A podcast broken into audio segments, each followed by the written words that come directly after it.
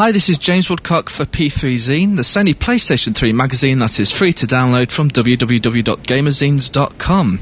Today I have with me Darren Williams, who is the global brand manager for the club. Welcome, Darren. Hello, James. Thank you. So, I guess we should start off with what is the club? Uh, well, in basic terms, and to do the game a massive uh, disservice, it's a third-person shooter game. Uh, it's on PlayStation 3, Xbox 360, and PC. But as we'll discuss, no doubt, there's a hell of a lot more to it than just those pure facts there. So, how long has it been in development? Um, all told, probably for about, well, I'd say over two years, um, as is the case with most games from uh, independent developers. They have the nugget of their ideas knocking around inside their studios for, for a long old time, but we've been working with Bizarre on it for probably about 18 months or so. Yeah, we signed it with about 18 months, two years ago, so there's been quite a lot of development work that's gone into it, but that's fairly typical of, uh, you know, big AAA games nowadays. And Bizarre Creations, of course, are the same people behind Project Gotham Racing. Yep, Project Gotham Racing, Geometry Wars. Yep, so they're um, well known to the Xbox community, but uh, I'm sure that all the PS3 and PC fans are going to be uh, knowing a lot more about their games pretty soon. What is the storyline? Um, well, it's uh, it's about um, if I say blood sport, it sounds a little bit harsher than the actual game is, but in effect, it's a human blood sport. The club is uh, obviously a fictitious but um, entity, but within our backstory, which was uh, written with the guy, help of a guy called Gordon Redding, who the 2000 AD fan base may know, um, it purports that there's been for centuries a secretive network of of the elite. So, rich men, bankers, politicians, rock stars, actors, you know, people who are at the top of their professions have a lot of time, and a lot of money, and fundamentally a bit bored. So it has its roots within um, sort of a bare uh, knuckle boxing fraternity. Um, and it was gambling originally on men fighting each other, so it was kind of a, like a fight club, but was sponsored by rich guys who wanted some form of entertainment.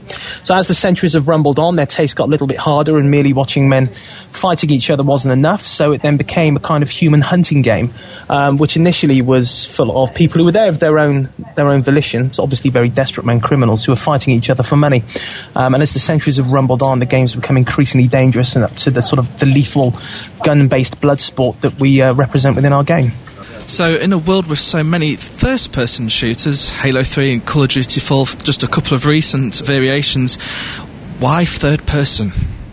Well, you can get a lot more character into third person games. I mean, first person games are brilliant and they do a certain set of things within gaming very, very well. More often than not, you'll look at first person shooters for uh, benchmarks for graphics and gameplay and things of that nature, but what they lack is personality. You don't get very many personality led FPS games. Even things such as uh, Monolith with games like No One Lives Forever. You had Cate Archer in there who's a very, very iconic figure on the front of the pack, but in the game it doesn't make any difference, or it doesn't feel as though you're playing a man, a woman, a dog, a cat, or what have you. But, so within our fiction overall, we wanted to have a variety of characters in there, and we needed them to all be different, play different, feel different. Um, from a first person perspective, you can't really do that. Doing it in third person gives you a lot more opportunity to get some, some broad characterization into each of the people you'll be playing. Is it nice to just be a little different as well with so many out there? Yeah, it doesn't harm at all. Obviously, you're right. There's a load of FPS games around, and you know we're the best one in the world. Gamers have only got so much time, money, and attention, so you need to do different things well in order to stand out from the crowd. And we're definitely doing that with the club. What different modes are available in the single player options? Um, there are five modes in the single player. They're all based around variations of either time or score. So there'll be uh, things such as survivor mode, where you're essentially in a bear pit. It's you against an endless wave of enemies, and you have to survive for a certain period of time. Um, there'll be sprint modes where you have to get through a level, point A to point B, um, within a time frame. There'll be purely score-based modes. So five in total um, in single player, eight modes in multiplayer, a stack load of leaderboards online, hundreds and hundreds of leaderboards, 49 different single-player challenges, but at four different skill levels, and they all unlock various things as well. So if you play through the entire game in single player, you'll be playing up to about 200 challenges, and then as we know, multiplayer is just endless, really. So there's a stack of content in the game. And assume the AI isn't just going to stand there and let you shoot them. They're actually going to be hiding behind walls, maybe even firing back. Yeah, I mean, the key to this as well, once you play the game, you'll understand exactly why it is the way it is. Bizarre Creations, when they first pitched it to us, described it as very much like a racing game, and that you'll need to learn laps and need to learn the circuit. So the AI does tend to crop up in the same places. There is a variety of behavior in there, um, but it's all about repetition. Because it's a high score based game, you need to know that as soon as you go around this corner in this particular level, by and large, every time that enemy's going to be there. They'll be doing different things. So there is a certain consistency of experience throughout the game, but it does vary. It's not a, a, a simple duck hunt. So depending on how you play the game, if you run through with purely a pistol or a shotgun, you'll see the same guys in the same places. If you're a little bit more clever, you use long range weapons, or if you use uh, grenades and things, you can affect the way the level works. But there is a lot of familiarity. The key to this, it's it's a good analogy to make to things like Project Gotham you learn the tracks, you learn what tricks and uh, little moves you need to pull off at certain areas in the track to maximise your score. So that's been one of the biggest things we've had to explain to people because obviously with shooter games, people assume AI. When we tell them that it's a repetitive game, people immediately get a bit confused. So uh, as part of the gameplay experiences that people have having the press and the videos, we've been very keen to point out that having regular and predictable AI actually isn't a negative in this instance. It's it's a positive and it's part of what makes the game it is. Is there anything else to shoot other than just the enemies? Yeah, there's environmental stuff that you can do. There are hidden little tricks and secrets in there. There's uh, skull shots right at the level. And in some of the videos we've been leaking out, we've hinted at those. Um, there could be anywhere up from sort of five to ten skull shots within each level. Some are very obvious, some are hidden. So if you identify and shoot those, you'll get points bonuses, but they can also extend your combo. There'll be secret skull shots in there. You can um, destroy parts of the environment too. So while predominantly it is about um, hunting down um, other AI characters. There are little bonus elements in there as well, and some pretty cool environmental effects if you destroy buses or fuel tanks or towers or things of that nature. So there's plenty of variety, certainly. More importantly, seeing as the game is very heavily to do with score, how does the score system work? Are you rewarded for combos, how quick you are, etc.? Yeah, this um, bear with me on this one because this normally takes a little bit of explanation. Although we do have a brilliant video that we put on the website and out on things that um, it's out online at the moment. In effect, every time you shoot someone, you get a score. Now, there's a number of factors that determine that. The distance you are from the enemy, um, that's the predominant factor. Um, but equally, where you shoot them, you get more points for a headshot. Now, as part of that as well, if you manage to shoot someone through a door, through a fence, you get a penetrator bonus. If you shoot a piece of metal and it ricochets into somebody, you get a ricochet bonus if you do a little um, MIDI roll and then jump to your feet and shoot someone, you'll get a death roll bonus. If you turn through 180 degrees and shoot someone behind you, you get a snapshot bonus. So these are all ways of increasing your score. So what it means is that you could, in theory, shoot somebody from distance by turning around, rolling, shooting them through a door, ricocheting off a piece of metal and getting them in the head. Now that will sort of chain up five score bonuses for you but that still counts as one kill. So regardless of how you kill a person, that counts as one. You'll then see a combo bar come up. Combo bar lives in the top right hand corner of the screen, and it's a little timer bar that decreases. If you manage to kill someone within that timer bar being on screen, you get a times two multiplier. If you then run to the next enemy and kill the guy within the timer bar again, you get a times three multiplier. So you can instantly see a sort of a bog standard kill of 2,000 points. If you get him with a headshot, well, that's a 4,000 point skill, for example. If you then do that within a times two combo, that becomes 8,000. If you do it times three, and then you can see how it multiplies up and up and up and up. So the, the, the choice you're going to face every time you play the game is do you go for high risk shots? Do you take a rifle and try and shoot someone from 100 feet away by ricocheting the bullet against uh, the piece of metal? Or do you get up close and make sure of the kill? Because if you don't do it quickly enough, you'll lose your combo, and more often than not, that will mean you can't complete the level challenge in time. So I, I hope that's clear. I realise I've ranted on a little bit there. No, that was very thorough. Excellent. so, are we able to record any of these fantastic replays where it's been ricocheting? Um, we're still looking into that. Obviously, Gotham TV proved that you could do that. We're still working at getting the functionality in because um, that's one of the natures of cross-format development. Um, Xbox Live gives you a lot of great built-in tools, but that's not necessarily that relevant for PC or PS3 at the moment. So still TBC on that one. Um, I can't spill all the beans today. I've got to keep something left for the PR campaign. What sorts of movements does the player have at their disposal for getting around these levels? We strip the game back to the, the, the purest essence of what makes a shooter. So in effect, you can walk, you can run, um, you can turn through 180 degrees so you can immediately see behind you, um, and you can roll. There'll be some context sensitive stuff where you can vault through windows, kick through doors, but it's not got a stack of moves and features in there. Everything's context sensitive, and overall, the aim was to pare back the experience to the, the purest essence of what makes a very fast paced shooter. So, in terms of basic moves, walk, run, you can roll and turn to, do, to create a snapshot, plus there's environmental uh, bits and pieces that you can do as well. How many locations are available, and will we recognise any of them that we do in, say, Project Gotham Racing? Um, there are eight locations. They're familiar, but they're not based on anywhere uh, specific. Although we do have a level in there that's called Venice.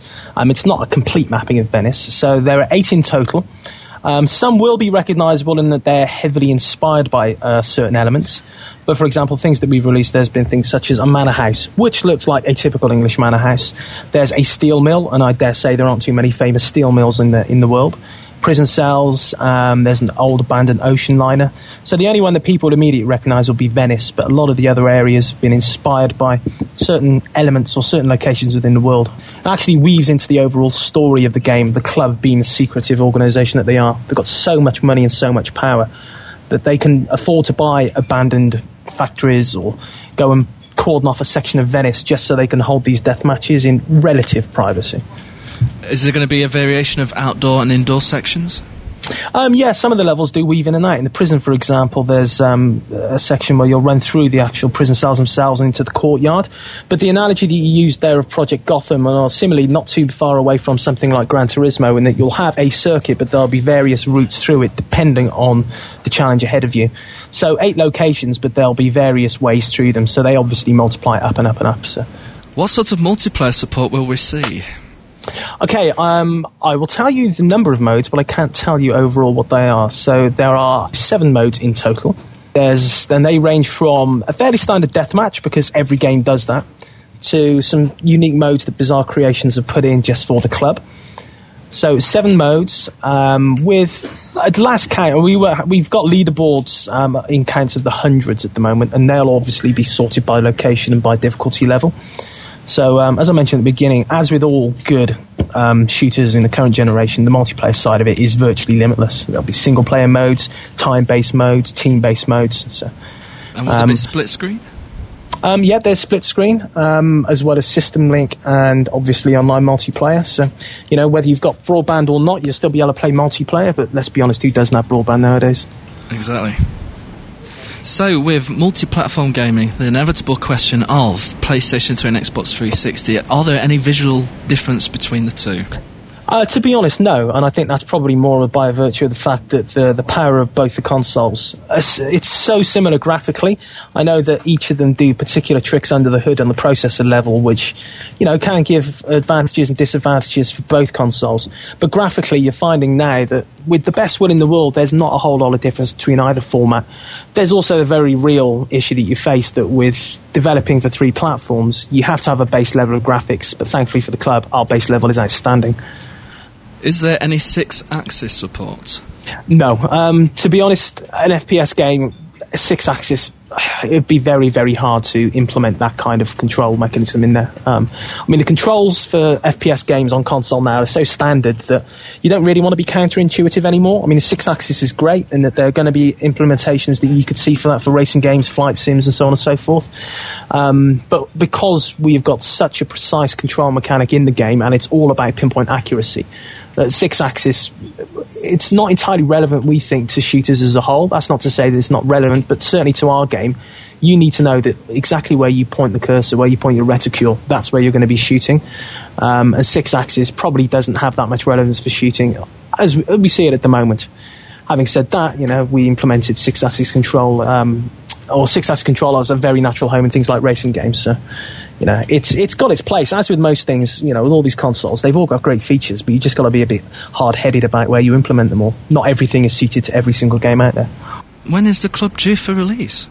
Um, I am allowed to say early 2008. Ah, now that's not very specific, is it? um, well, depending on what part of the world you live in, there probably there'll still be snow on the ground. But having said that, if you live in Siberia, there's snow on the ground all year round, so, you know. Right, so if we're basing it on Siberia, we might have a long wait, but if we're basing it on the UK, we'll be fine. possibly. We are going to be announcing the uh, the date soon, and when I say soon, within the next couple of days. So, where can we find out more about the club? Uh, well, actually, we just launched the website for the club. If you go to www.theclubgame.com, um, all the relevant information and some secret information we haven't revealed yet will be there. Um, have a look because the tutorial video from the game is up, and that explains the scoring system brilliantly. And as soon as people see that, they instantly get what the game is all about. And will there be any demo versions available before launch? Yep, we're aiming for, and we're in good shape to get demos out. Um, probably January, we hope, for Xbox 360, PS3, and PC. So after we've stopped uh, barraging people with endless videos about the club, um, they'll actually be able to start playing it on Xbox Live, PlayStation Network, and magazine cover mounts. Um, and like I say, we're hoping to get the demos out for January. But as with most things, um, that's all dependent on how we progress with development. Well, thank you for joining us today, Dan. It's been a pleasure. That's no trouble at all. Thank you, James.